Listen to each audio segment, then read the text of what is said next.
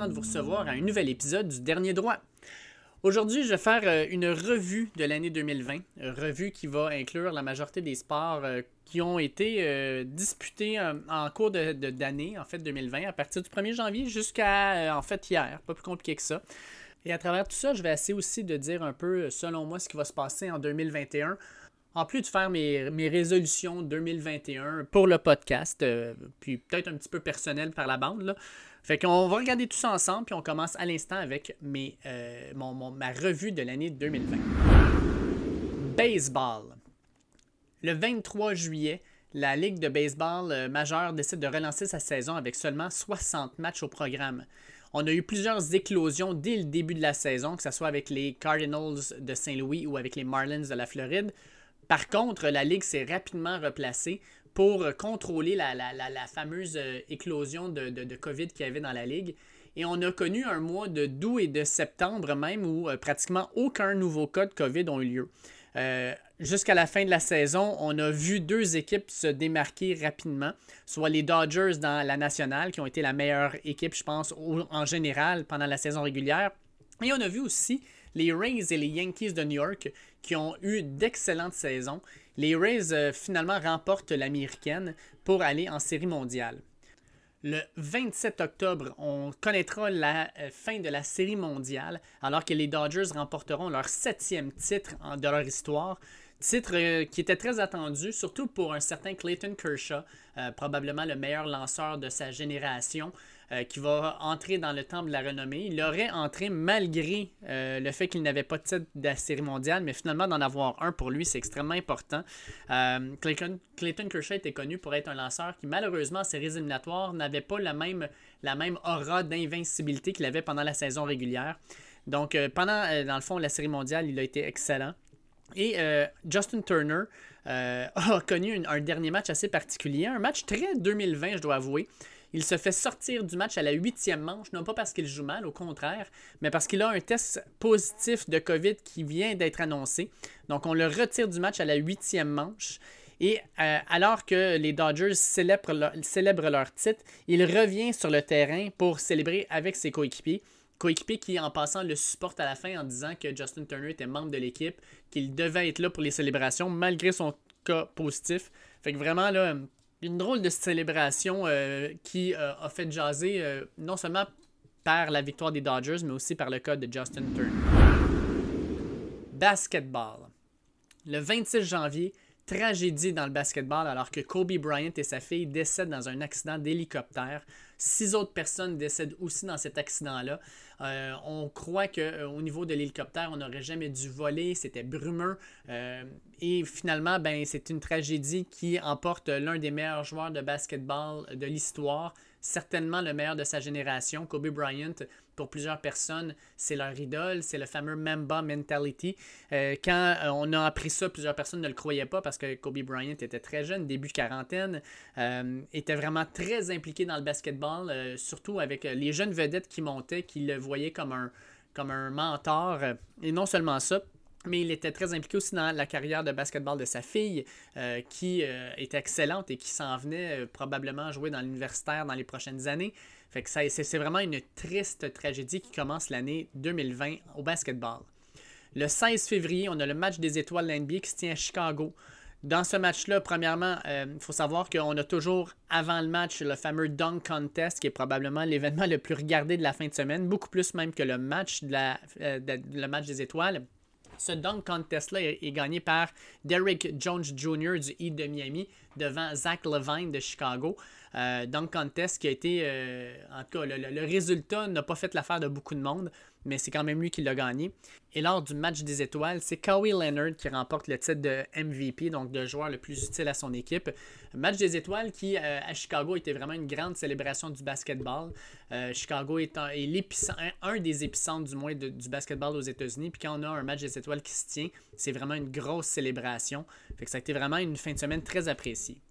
Le 11 mars, la NBA suspend sa saison après le test COVID positif de Rudy Gobert. Euh, euh, et ça a été vraiment, là, je pense, la première ligue à, euh, à prendre cette décision-là et toutes les autres ont suivi ensuite. que ce soit le, hockey quelques jours plus tard ou le, baseball majeur ensuite qui commençait tranquillement pas vite ces, ces camps du printemps. la NBA a pris cette décision-là après, en fait, des matchs qui étaient déjà en train d'être joués. Fait que des matchs qui se sont terminés, même si on savait que la saison était suspendue. Il y a des matchs qui n'ont pas eu lieu, donc celui de, la Nouvelle-Orléans en soirée. Euh, ça a été vraiment un drôle de, drôle de, drôle de journée, je dirais. C'est assez spécial euh, quand tu te rends compte le lendemain matin qu'une des ligues professionnelles décide de, suspendre sa saison. C'est là que tu te rends compte que l'événement est quand même assez gros. Et puis, ben, de notre côté, seulement deux jours plus tard, le 13 mars, c'est là que le gouvernement québécois mettait pratiquement tout le Québec en confinement. Euh, c'est une, suite, dans le fond, je pense, à ce que la NBA a fait, parce que je pense que quand ça a frappé la NBA, ben, ça a réveillé un peu les esprits de beaucoup de monde qui, euh, jusqu'à là, voyaient le, virus comme étant un virus qui était surtout en Asie ou en Europe, qui ne nous toucherait pas nécessairement. Il y avait quelques cas dans, par-ci par-là.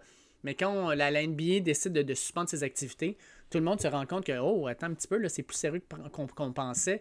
Le, virus euh, entre en Amérique du Nord, euh, les cas euh, vont probablement augmenter, puis tout le monde peut être touché. Rudy, Rudy, Gobert, c'est quand même un joueur d'importance dans la NBA. Le pire, c'est que la journée d'avant, le 10 mars, il avait, il avait déconné avec les journalistes qui lui, lui avaient demandé si le COVID, ça le dérangeait. puis il avait dit non, puis il avait ri avec ça, puis après ça, il avait touché à tous les micros des, journalistes. Puis le lendemain, tu apprends qu'il est, COVID positif. Euh, il y, a, eu euh, vraiment des, grosses craintes de la part des joueurs autour. Son coéquipier Donovan Mitchell a été testé positif suite à ça. Euh, les journalistes ont dû être testés. C'est là qu'on a commencé à voir l'ampleur de ce qui s'en venait. Fait la NBA, le 11 mars, suspend sa saison. On décide ensuite, en plein mois de juin, de, trouver un, terrain d'entente pour relancer la saison qui sera relancé le 30 juillet. Je vous rappelle, le 30 juillet, la façon que la NBA a fait ça, c'est qu'on a ramené des équipes qui étaient situées euh, en séries éliminatoires avec le, classement du 11 mars ou des équipes qui étaient juste à l'extérieur des séries pour on voulait leur donner une chance de faire les séries quand même. Tout ça avait été causé, je pense, par euh, les euh, Trailblazers de Portland qui avaient déclaré que pour eux, s'ils revenaient, ils voulaient pouvoir jouer pour faire les séries. Parce que si on les fait juste rentrer pour jouer, puis on n'avait rien à gagner, mais pour eux, c'était pas intéressant. Fait que le 30 juillet, la saison se relance avec une série de 8 matchs qui permettait aux équipes de terminer en gros leur saison régulière et on allait garder les meilleures équipes pour pouvoir faire les séries éliminatoires. Euh, on a eu une équipe qui a été invaincue, les Suns de Phoenix, grosse surprise. Et euh, dans les huit matchs, on a eu des équipes aussi qui n'ont pas été capables d'aller chercher une seule victoire, soit les euh, Wizards de Washington qui ont été vraiment mauvais. On saute ensuite au 6 octobre, alors que la WNBA, qui elle aussi avait relancé sa saison dans une bulle à Orlando, euh, a vu sa saison se terminer avec la victoire du Storm de Seattle, qui a remporté le championnat devant les Aces de Las Vegas. Brianna Stewart, euh, la joueuse vedette du Storm de Seattle, a gagné le MVP de la finale. Et Aja Wilson, elle remporte le titre d'MVP pour la saison régulière. Elle joue pour Las Vegas. Fait que belle victoire à ce niveau-là. Cinq jours plus tard, le 11 octobre, les Lakers de Los Angeles remportent le championnat de la NBA devant le Heat de Miami, qui a été un peu comme l'équipe Cendrillon. Euh, équipe qui euh, a été capable de battre euh, coup sur coup les Bucks de Milwaukee et les Celtics de Boston, qui étaient deux des équipes favoris pour remporter le titre. C'est le 17e titre de l'histoire des Lakers. Et pour LeBron James, qui est nommé en passant le MVP de la finale, c'est le premier joueur à réussir l'exploit de gagner le MVP d'une finale avec trois équipes différentes, soit Miami, Cleveland et maintenant les Lakers. Et c'est le quatrième joueur de l'histoire à gagner un titre avec trois équipes différentes. Fait quand même euh, un gros, gros point positif pour LeBron James. Puis pour Anthony Davis, qui avait décidé de quitter les Pelicans de la Nouvelle-Orléans pour aller jouer à Los Angeles avec son grand chum LeBron James, mais pour lui, c'est son premier titre. Titre qui l'aura euh, vraiment aidé grandement à aller chercher parce qu'il a été une pièce très importante dans euh, toutes les différentes séries que les Lakers ont jouées. Finalement, 22 décembre, on a la relance de la saison de la NBA pour 2020-2021 avec deux duels extrêmement intéressants, soit les Brooklyn Nets contre les Warriors de Golden State, qui est l'ancienne équipe de Kevin Durant qui joue maintenant pour les Nets. Les Nets ont été absolument dominants lors de ce match-là. Et on a eu les Lakers contre les Clippers, la grande rivalité de Los Angeles entre deux des meilleurs joueurs de la ligue, soit LeBron James et Kawhi Leonard. Euh, la saison, on est maintenant à sa deuxième semaine d'activité la saison devrait être de 72 matchs plutôt que de 82 et on espère pouvoir terminer la saison à la mi-juillet, juste avant le début des Jeux olympiques. Cyclisme. Le 29 août, on a le lancement du 107e Tour de France. Le Tour de France, qui est normalement tenu au début du mois de juillet, a été déplacé à la fin du mois d'août, justement à cause de la euh, situation euh, de la pandémie. Le 9 septembre, le Canadien Michael Woods remporte la troisième étape de la classique Tirreno Adriatico et s'empare du maillot de leader. Il faut savoir que la Tirreno Adriatico est l'une des, classiques les plus importantes en cyclisme. Euh, ça se tient en Italie. Il va garder ce maillot de leader pendant deux étapes avant de terminer au huitième rang au général, ce qui est une excellente performance pour lui. Le 20 septembre, on a une victoire spectaculaire de Tadej, euh, Pogacar euh, sur Primo Roglic dans le Tour de France. Euh, tout s'est joué lors de l'avant-dernière étape, alors que Tadej Pogacar a connu un contre-la-montre absolument fabuleux. Il va ravir le maillot jaune à Primo Roglic et gagner son premier Tour de France. Pour Primo Roglic, c'est une défaite amère, dure à avaler, alors que dans les étapes précédentes contre la montre, on était, dans les, euh, à ce moment-là euh, dans les hautes montagnes. Euh, il a été non seulement capable de gérer les attaques de Pogacar, mais même de, le narguer à certains moments. Fait que de, perdre de cette manière-là pour Primo Roglic, là, c'était vraiment difficile. Dans ce Tour de France-là, l'autre chose qu'on a bien vu, c'est Hugo Hull. Il va avoir connu un superbe Tour de France il aurait été un lieutenant de premier plan pour l'équipe d'Astana qui, euh, avec son leader, a été euh, dans le coup presque jusqu'à la fin, mais à certains moments, on a vu Hugo Hull être devant le peloton et tirer le peloton, mettre euh, tout le monde dans, dans, le rouge. On l'a vu aider, dans le fond, ses coéquipiers. Et on pense que Hugo Hull, avec cette performance-là, vient vraiment de s'installer comme étant l'un des meilleurs lieutenants, non seulement d'Astana, mais dans le, peloton euh, professionnel. Je pense que ça va être quelqu'un qui va être euh, courtisé par plusieurs bonnes équipes dans un futur rapproché. Le 30 septembre, Michael Woods en remet en terminant troisième de la Flèche Wallonne, une des grandes classiques du cyclisme belge. Euh, encore là, autre très belle performance de sa part. Le 3 octobre, on a le lancement du Giro d'Italie qui normalement se tient au mois de mai. 25 octobre, c'est la fin du Giro d'Italie, deuxième grand tour cyclisme, et c'est remporté par le Britannique Tao euh, Geoghegan euh, Art. Désolé pour, euh, pour avoir massacré ce nom-là, mais ça reste quand même que pour, pour lui, c'était un premier titre de grand tour, fait que vraiment une victoire très importante pour lui. Le 27 octobre, dans le Tour d'Espagne, Michael Woods remporte la septième étape. Euh, grosse victoire pour lui parce que pour n'importe quel cycliste euh, qui ne pense pas gagner euh, le, maillot de leader, une étape d'un grand tour, c'est quelque chose que tu chéris toute ta vie. Fait que pour Michael Woods, cette, cette victoire-là était très importante. Et le 8 novembre, fin de la Vuelta d'Espagne, donc du Tour d'Espagne, troisième grand tour cyclisme. victoire de Primoz Roglic qui se reprend pour sa défaite du Tour de France. Euh, et euh, c'est une victoire pour lui qui était sa deuxième de suite. Il avait gagné le Tour d'Espagne l'an dernier aussi. Fait que au moins il termine sur une belle note en gagnant un grand tour pour une deuxième fois dans sa carrière. Mais pour lui, on aurait voulu avoir le doublé d'aller gagner le Tour de France et le Tour d'Espagne. Et il l'a manqué par vraiment pas grand-chose. Football.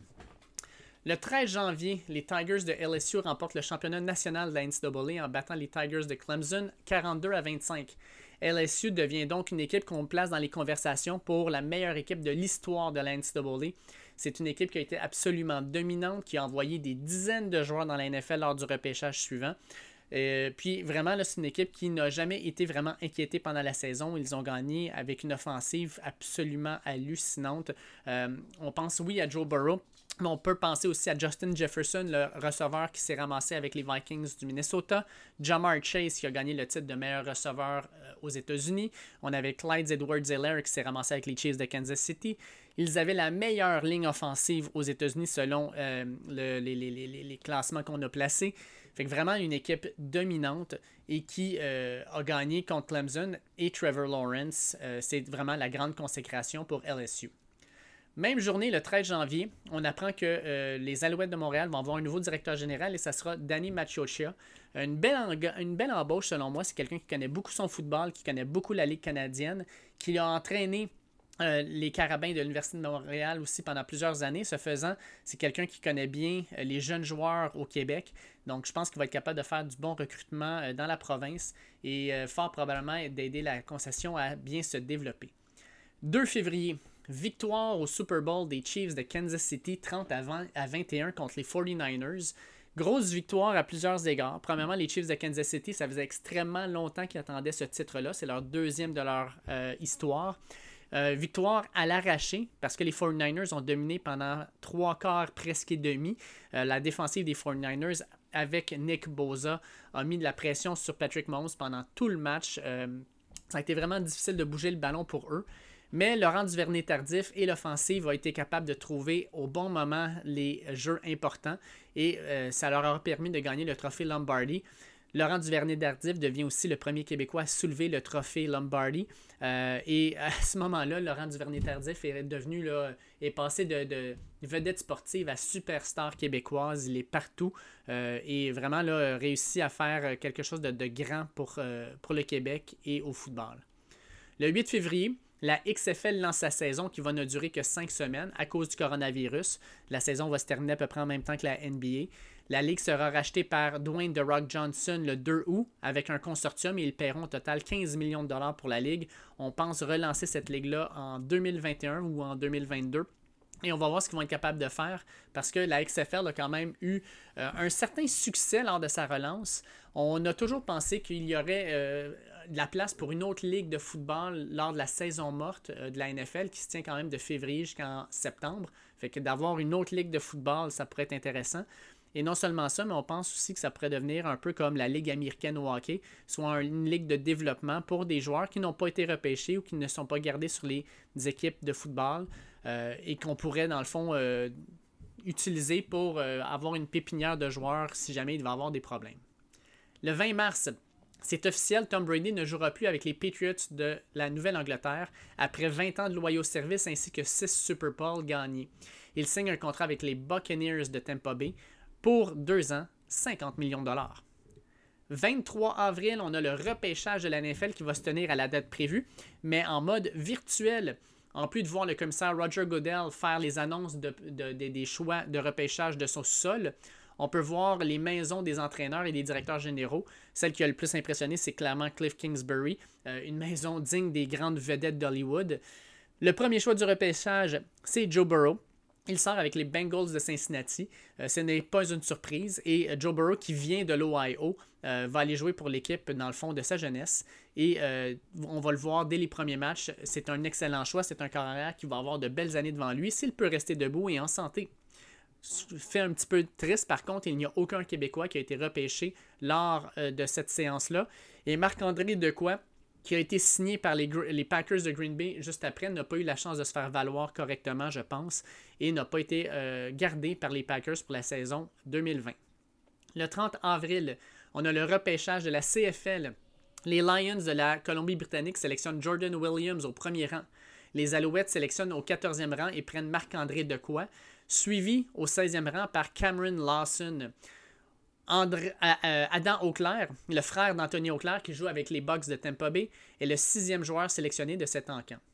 Le 17 août, on annonce que la CFL annule sa saison après plusieurs refus du gouvernement canadien pour financer la Ligue. Ce faisant, on termine un fiasco total qu'a été dans le fond la CFL en 2020. Euh, avec tout ce qui s'est passé, on a attendu extrêmement longtemps avant d'essayer de faire des démarches euh, concrètes pour pouvoir sauver la saison. Et malheureusement, la majorité des joueurs ont dû se trouver un emploi euh, pour pouvoir supporter, dans le fond, un peu la, perte financière qu'ils ont eue avec l'annulation de la saison de la CFL. 10 septembre, c'est le, lancement de la saison de la NFL avec une victoire des Chiefs contre les Texans de Houston 34 à 20. Euh, la NFL va connaître une saison automnale assez particulière. On a eu plusieurs éclosions de cas de COVID. La première équipe à avoir été touchée a été les Titans du Tennessee. On a eu quelques vedettes qui ont eu le coronavirus, dont Cam Newton, le corps arrière des Patriots de la Nouvelle-Angleterre. Mais malgré tout, la NFL va jouer en fin de semaine sa dernière fin de semaine de match de saison régulière 17 semaines de prévu, 17 semaines que ça va avoir pris pour pouvoir jouer la saison complète. Euh, ce qui est quand même assez fou malgré le fait que le nombre de cas a continuellement augmenté aux États-Unis. La NFL a euh, décidé d'aller de l'avant, peu importe ce qui arrivait. L'équipe qui a été la plus touchée par tout ça, c'est les Steelers de Pittsburgh. Et le pire, c'est que c'est une équipe qui n'a même pas eu de cas de COVID. Le problème, c'est que les équipes contre qui les Steelers devaient le jouer ont eu des cas de COVID, ce qui a fait en sorte que les Steelers ont vu leur horaire changer constamment cette saison. Et malgré tout, les Steelers ont réussi à avoir une fiche de 11 victoires, 4 défaites jusqu'à maintenant. Ou non, je me trompe, c'est on est à 12 victoires, 3 défaites, je m'excuse. Donc 12 victoires, 3 défaites. Et ils vont jouer leur dernier match en fin de semaine contre les Browns de Cleveland. Les séries éliminatoires commenceront dès la semaine prochaine. Formule 1. Le 6 septembre, Lance Stroll termine troisième du Grand Prix d'Italie. Pour lui, c'est un deuxième podium en carrière. Sachez quand même que la majorité des Grands Prix ont été repoussés et ont eu lieu malgré tout. On a par contre dû perdre le Grand Prix euh, du Canada qui se tenait euh, au circuit Gilles Villeneuve à Québec. Euh, ça, c'est une grande tristesse de ne pas pu avoir ce Grand Prix-là. Mais en même temps, ceux qui sont restés sont surtout sur le, continent européen et asiatique. Euh, fait qu'on a eu quand même de, belles choses de Lance Stroll. Le 25 octobre, Lewis Hamilton, avec sa 92e victoire en carrière en Formule 1, surpasse le record qu'on pensait intouchable de Michael Schumacher. Le 15 novembre, Lance Stroll obtient la première pole position de sa carrière. Il va se retrouver en milieu de course dans une mauvaise situation. Euh, changement de pneus euh, plutôt euh, douteux avec une mauvaise sélection de pneus sous la pluie. On aurait eu aussi un problème aérodynamique avec un aileron, un avant de l'auto. Ce qui fait que Lance Stroll, malgré sa première pole position, terminera au 9e rang du Grand Prix. 6 décembre, Lance Stroll, terminera troisième du Grand Prix de Sakir, son deuxième podium de la saison, son troisième en carrière. Et on connaîtra aussi lors de ce Grand Prix-là un accident assez majeur avec M. Grosjean, euh, Romain Grosjean, qui va frapper un mur à plus de 200 km/h au départ du Grand Prix. Heureusement pour lui, euh, outre de blessures légères aux mains, il s'en sort avec pratiquement rien d'autre. Euh, il va fort probablement pouvoir recommencer à courir sur le circuit dès l'an prochain. 13 décembre, fin de la saison de la Formule 1 avec Lewis Hamilton qui gagne son septième championnat des pilotes, suivi de Valtteri Bottas et de Max Verstappen. Mercedes, pour sa, part, gagne son septième titre consécutif de constructeur devant Red Bull Racing et McLaren Renault. Golf. Le 6 avril, on a l'annulation du British Open, euh, qui est le seul tournoi majeur qui n'aura finalement pas lieu en 2020. Le 9 août, on a la victoire de Colin, euh, Colin Morikawa au PGA Championship, le premier tournoi majeur de la saison. Le 23 août, Sofia Popov remporte le British Open de la LPGA par deux coups. Donc, on n'a pas eu de British Open pour les hommes, mais pour les femmes, ça a quand même eu lieu. Le 20 septembre, on a la victoire de Bryson DeChambeau au US Open avec six coups d'avance sur Matthew Wolf sur le terrain Winged Foot dans l'État de New York. Bryson DeChambeau a fait beaucoup parler de lui cette année d'ailleurs. Il a gagné plus de 20 livres de muscles. Euh, il est un homme qui cherche beaucoup les statistiques dans le golf et qui s'est dit si je suis capable de driver ma balle plus loin, ben, j'ai moins de verges à faire ensuite pour pouvoir me rendre au trou et euh, ensuite faire un birdie, espérons-le, ou un par. Euh, il a battu le record, dans le fond, de la distance sur ses drives, dépassant à quelques reprises même les 400 verges pour des drives, chose qu'on n'a jamais vue sur la PGA. Le 15 novembre, Dustin Johnson remporte son premier Masters de golf avec 5 coups d'avance sur ses plus proches poursuivants. C'est une victoire qui n'a jamais fait vraiment euh, de doute. Il a été absolument dominant et a mené pratiquement de, la journée de vendredi jusqu'au dimanche. Euh, belle victoire de Dustin Johnson qui finalement peut mettre un veston vert dans son garde-robe. Le Canadien Corey euh, Connors fait belle figure. Il termine dixième avec une belle fiche, mais il est quand même à 11 coups du vainqueur. Finalement, le 14 décembre, Kim Alim remporte le US Open de la PGA avec un seul coup d'avance sur Amy Olson l'américaine et sa compatriote sud-coréenne Ko Jin-young. Hockey. Le 1er janvier, dans la classique hivernale, on a les Stars de Dallas qui battent les Prédateurs de Nashville 4 à 2 à Dallas dans le stade du Cotton Bowl. Le 5 janvier, le, Canada, mené par Alexis Lafrenière, remporte le titre mondial junior au hockey, son 18e de son histoire, en battant les Russes 4 à 3 La Suède, la Suède termine troisième. Le 22 février, on a une situation assez particulière alors que David Ayers devient le premier chauffeur de Zamboni à gagner un match dans la, LNH. Il est appelé en renfort pour les Hurricanes de la Caroline contre les Maple Leafs de Toronto alors que leurs deux premiers, premiers gardiens se sont blessés. Il laissera marquer les euh, Maple Leafs lors de leurs deux premiers lancers avant d'arrêter les lancers suivants. Les Hurricanes l'emportent 6 à 3 alors que David Ayers est rentré dans le match en deuxième période alors que l'avance était de 3 à 1. Le 23 juillet, on annonce la nouvelle équipe de la Ligue nationale de hockey, le Kraken de Seattle. Donc, pour la première fois, on apprend le nom de l'équipe et on voit aussi les couleurs de l'équipe, euh, le logo ainsi que le chandail. On apprend aussi au mois de juillet qu'il y aura relance de la Ligue nationale de hockey avec des matchs euh, dans, deux bulles. 2 août, c'est la fameuse relance avec des matchs dans les deux bulles, soit Edmonton et Toronto, deux bulles canadiennes. À ce moment-là, on se rendait compte qu'aux États-Unis, ça n'allait pas bien, fait qu'on préférait les bulles au Canada. Le Canadien, le 7 août, remporte sa série de qualifications contre les Penguins de Pittsburgh 3 à 1 et se qualifie officiellement pour les séries, malgré le fait que c'était l'une des pires équipes de la saison régulière lorsqu'elle a été annulée. Le 21 août, malheureusement, le, le Canadien est éliminé 4 à 2 par les Flyers de Philadelphie, dans une série où le Canadien a été souvent la meilleure équipe sur la glace, mais n'a pas pu marquer les buts importants. On remarque quand même Nick Suzuki, qui nous montre en trois semaines qu'il sera le joueur clé du, Canadien dans le futur. 28 septembre, le Lightning de Tampa Bay remporte sa deuxième Coupe Stanley et surtout euh, se reprend suite à l'humiliation qu'ils ont connue l'an dernier alors qu'ils étaient la meilleure équipe de la ligue et qu'ils s'étaient fait sortir en quatre matchs par les Blue Jackets de Columbus. Le défenseur Victor Edmond remporte le titre de meilleur joueur des séries éliminatoires, alors que Nikita Kucherov, avec ses 34 points, amasse le plus grand nombre de points dans euh, les, séries éliminatoires. Le 6 octobre, Alexis Lafrenière est sélectionné au premier rang du repêchage par les Rangers de New York. On s'y attendait, mais maintenant, c'est officiellement fait et on l'accueille à New York avec un écran géant majeur dans le fameux Times Square où on le félicite d'être le premier choix des euh, Rangers et on l'écrit en plus en français. Pour le Canadien de Montréal, qui sélectionne au 16e rang, on prend Caden Goulet, un défenseur format géant des Raiders de Prince Albert. Le 22 décembre, la Ligue nationale annonce enfin qu'on a enfin une entente pour relancer la saison 2020-2021. Une saison qui sera finalement de 56 matchs et qui débutera officiellement le 13 janvier. On aura une conférence uniquement canadienne avec les équipes du Canadien de Montréal, des Sénateurs d'Ottawa, des Maple Leafs de Toronto, les Jets de Winnipeg, les Flames de Calgary, les Oilers d'Edmonton ainsi que les, euh, euh, les Canucks de Vancouver ça va permettre de limiter les déplacements et je l'espère permettre de créer des nouvelles rivalités. Bien content de pouvoir dire qu'on va voir plus souvent Connor McDavid, euh, Elias Peterson et compagnie. Je suis vraiment content de voir tout ça et j'ai bien hâte que la saison commence. Il ne nous reste que deux semaines à attendre. Olympique. Le 1er mars, le seul grand marathon de l'année s'est tenu à Tokyo. Ça a été gagné par Birhane Legacy en 2 h 4 minutes et 15 secondes, alors que Lona Chemtai Salpeter l'emporte chez les femmes en 2 h 17 et 45 secondes, un record de parcours pour les femmes. Tous les autres grands marathons, soit en passant, là, on peut avoir New York, on peut avoir Boston là-dedans, Berlin, Chicago, ont tous été annulés.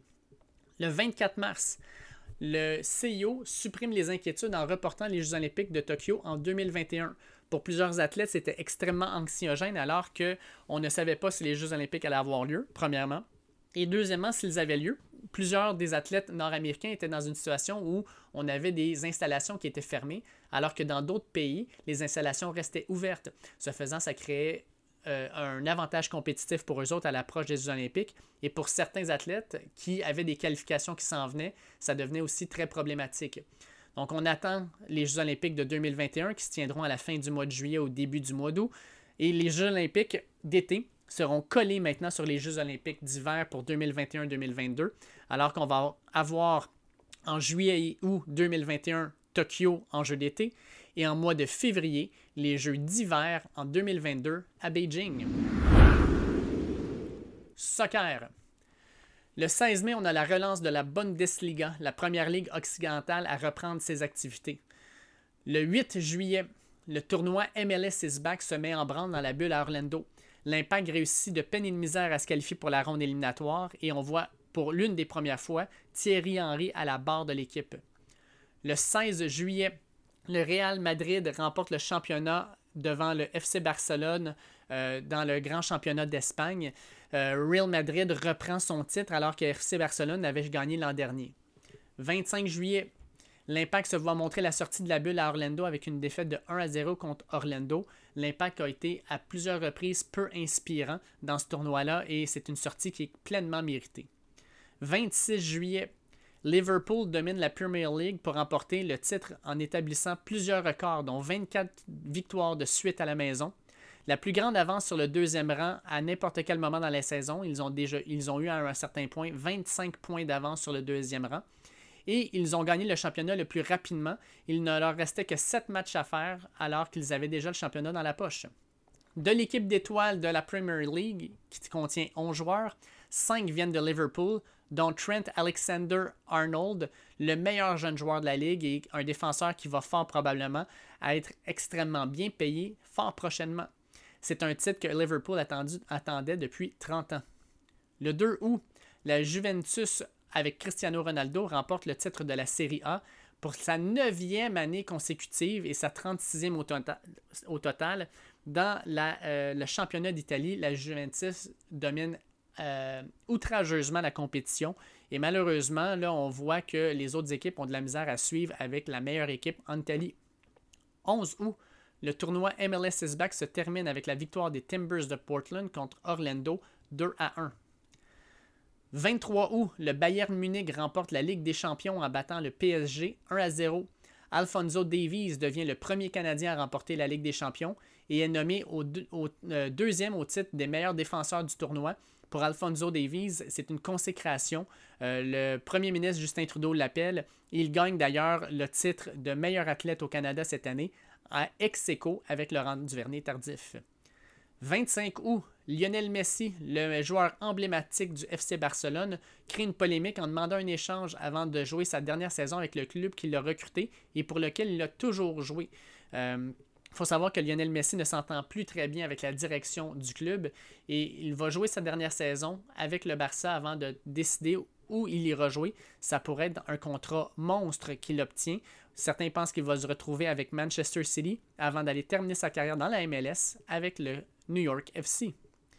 4 septembre, Kai Havertz, 21 ans, signe un transfert du Bayer Leverkusen à Chelsea pour la somme de 62 millions d'euros le septième plus haut total de l'histoire de la Premier League.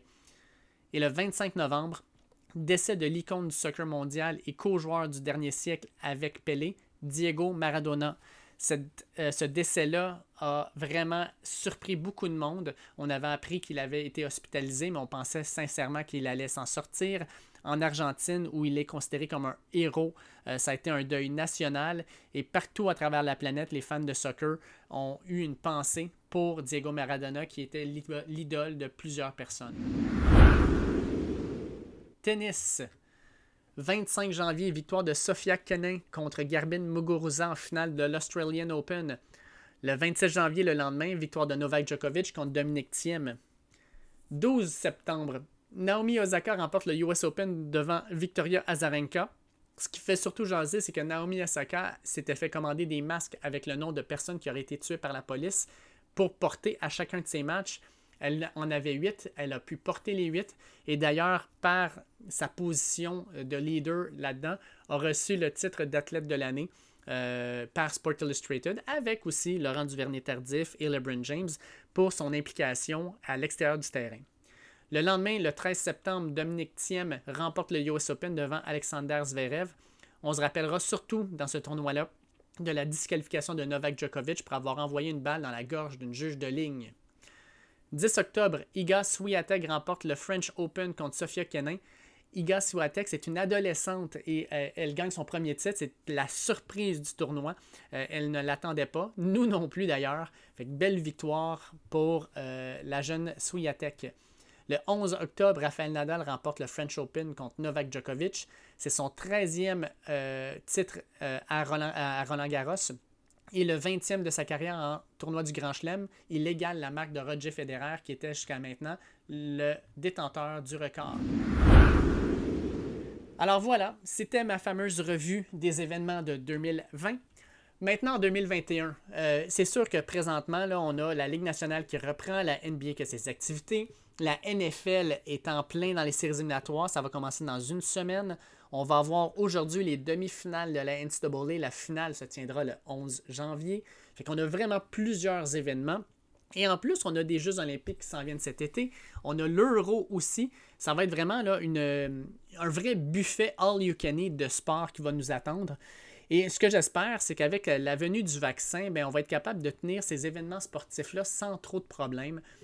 Fort probablement qu'on va avoir, au fur et à mesure que l'année va avancer, de plus en plus de spectateurs qui vont être permis sur les sites. Je ne pense pas que les Jeux olympiques, ça va être euh, avec des, spectateurs à pleine capacité. Je ne pense pas non plus qu'on va avoir, comme d'habitude, des dizaines de milliers, c'est pas centaines de milliers de personnes qui voyagent pour pouvoir les voir, les Jeux olympiques. Malgré tout, ça reste quand même qu'on va, avec, euh, je l'espère du moins, euh, les avancées médicales, euh, revoir des, partisans dans les estrades. J'aime beaucoup le sport, j'adore le sport et je suis le sport assidûment, mais c'est toujours bizarre de voir des stades de 20 000, 30 000, 70 000 personnes vides ou pratiquement vides. Il y a toujours un petit quelque chose qui chicote. chicote. Puis dans la NFL, avec le, bruit de foule qu'il crée dans les speakers des différents stades, par moment, je trouve que c'est plus, euh, plus agaçant qu'aidant. Euh, mais ça reste quand même que je, souhaite qu'en 2021, on puisse au moins reprendre un peu euh, la normale à ce niveau-là. 2020, malgré tout ce qu'on dit de cette année-là, a été une année pour moi assez particulière. Parce que j'ai lancé mon podcast Le Dernier Droit. Pour ceux qui ne le savent pas, mais je suis enseignant au secondaire. Fait quand le 13, vendredi le 13 mars, on a décidé de retourner à la maison euh, ben, il a fallu qu'on enseigne à distance, mais aussi ben, en étant à la maison avec les enfants, euh, je cherchais des choses à faire. Et le podcast, c'est quelque chose qui était dans ma tête depuis très longtemps. C'est un projet que je chérissais, que je me disais qu'il faudrait que je lance. Euh, j'écoutais des podcasts de façon régulière depuis maintenant plusieurs années. Et quand j'ai lancé le dernier droit, dans ma tête, c'était non seulement par plaisir, parce que c'est quelque chose qui m'intéresse, mais aussi je voulais donner une certaine visibilité aux athlètes amateurs. C'est vraiment le, premier objectif que, je voulais et que je veux toujours d'ailleurs. Je pense que quand on est dans des cycles olympiques, comme on va le connaître euh, cet été, les athlètes olympiques sont vraiment placés, euh, les athlètes amateurs plutôt, sont vraiment placés à l'avant-plan. On les interviewe, on leur met de la pression énorme sur les épaules pour euh, l'atteinte de résultats ou de médailles. Et ensuite, pendant les trois années suivantes, on les relance un peu dans l'ombre, on n'en entend plus beaucoup parler. Et puis là, whoop, un autre cycle olympique et ça recommence. Moi, j'aimerais bien que les athlètes amateurs aient euh, une certaine visibilité à chaque, année et non pas parce qu'on euh, a un cycle olympique qui s'en vient. Et euh, j'espère sincèrement que vous aimez le contenu que, je vous offre, les entrevues que je fais semaine après semaine avec les athlètes amateurs. Si vous avez des suggestions D'ailleurs, pour euh, des entrevues, si vous voudriez entendre parler d'un athlète en particulier, ça me faire plaisir euh, non seulement de voir vos suggestions, mais d'essayer d'aller euh, contacter ces personnes-là pour les avoir en entrevue. Donc, mes résolutions de 2021, mais c'est de continuer à vous donner du contenu de qualité, de continuer à faire donner de la visibilité aux athlètes amateurs en les interviewant, en vous donnant les épisodes et de faire grossir le podcast un peu plus. oui, sur différentes plateformes maintenant. Euh, la zone Blitz, depuis le début de la saison de football, je suis vraiment, vraiment content d'être avec cette super belle équipe-là de la zone Blitz. Euh, Eric Fonseca Melo, Alexandre Boisvert, Martin Saint-Jean et Willy Boivin. Vraiment une super équipe de football, là, NFL, NCAA. Si vous ne connaissez pas ça, allez voir ça. C'est vraiment, vraiment, vraiment le fun de travailler avec eux autres. Non seulement sur leur page Facebook, at Football QC, mais aussi avec le podcast de la Zone Blitz qui est nouveau cette année. Euh, je suis aussi sur le 91.9. Une belle équipe aussi avec qui travailler. J'adore travailler avec Charles-André Marchand, avec François-Xavier Bénard, que ce soit avec Raphaël Doucet, avec Stéphane Langdo. Euh, j'ai beaucoup, beaucoup de plaisir à, faire des entrevues avec eux, à faire des, segments de football NFL, NCAA. J'espère que ça va continuer. Euh, je vous rappelle que mon podcast aussi est disponible sur leur plateforme. Fait que l'objectif, c'est vraiment de continuer à faire grandir ce podcast-là, à donner une visibilité encore plus grande aux athlètes, à développer un peu les intérêts aussi du podcast, d'aller un peu plus loin, de parler aux athlètes, mais des fois aussi, euh, je l'espère euh, que je vais pouvoir parler à, des entraîneurs, à, des préparateurs physiques ou même à des personnes qui s'occupent plus du côté mental des athlètes. Euh, j'espère vraiment vous en donner plus. Ça va être mon objectif en 2021. Et puis sur ce, mais je souhaite de passer une excellente année 2021 qu'elle vous amène bonheur, mais surtout, surtout, je pense qu'on s'en est rendu compte cette année, la santé et qu'on va apprécier chaque moment qu'on va passer avec les personnes qui nous sont chères. Comme d'habitude, je vous invite à nous suivre sur les différentes plateformes que vous utilisez pour regarder vos podcasts, que ce soit Google Podcast, Apple Podcast, Spotify, Podcast Addict, Deezer. Ça ne dérange pas, on est disponible pas mal partout. Suivez-nous, notez-nous, laissez des commentaires. Là, on aime toujours beaucoup vous lire. Et profitez aussi de l'occasion si vous êtes capable de partager euh, les épisodes sur vos différentes plateformes, ça serait vraiment apprécié. Sur les réseaux sociaux, at Dernier Droit, on est disponible sur Facebook, Twitter et Instagram. Je vous invite non seulement à nous suivre sur ces réseaux sociaux-là, mais à échanger avec nous. On aime beaucoup vous lire, on aime beaucoup parler avec vous autres, nos auditeurs. Fait que euh, suivez-nous, puis ça va vous permettre aussi d'avoir les nouvelles sur nos derniers podcasts, les nouvelles sportives de dernière heure et aussi nos passages dans les médias. Je suis toujours au 91.9 Sport, quoique pendant la période des fêtes, c'est un peu différent cette fois-ci, étant donné qu'il y a plusieurs animateurs qui sont en congé.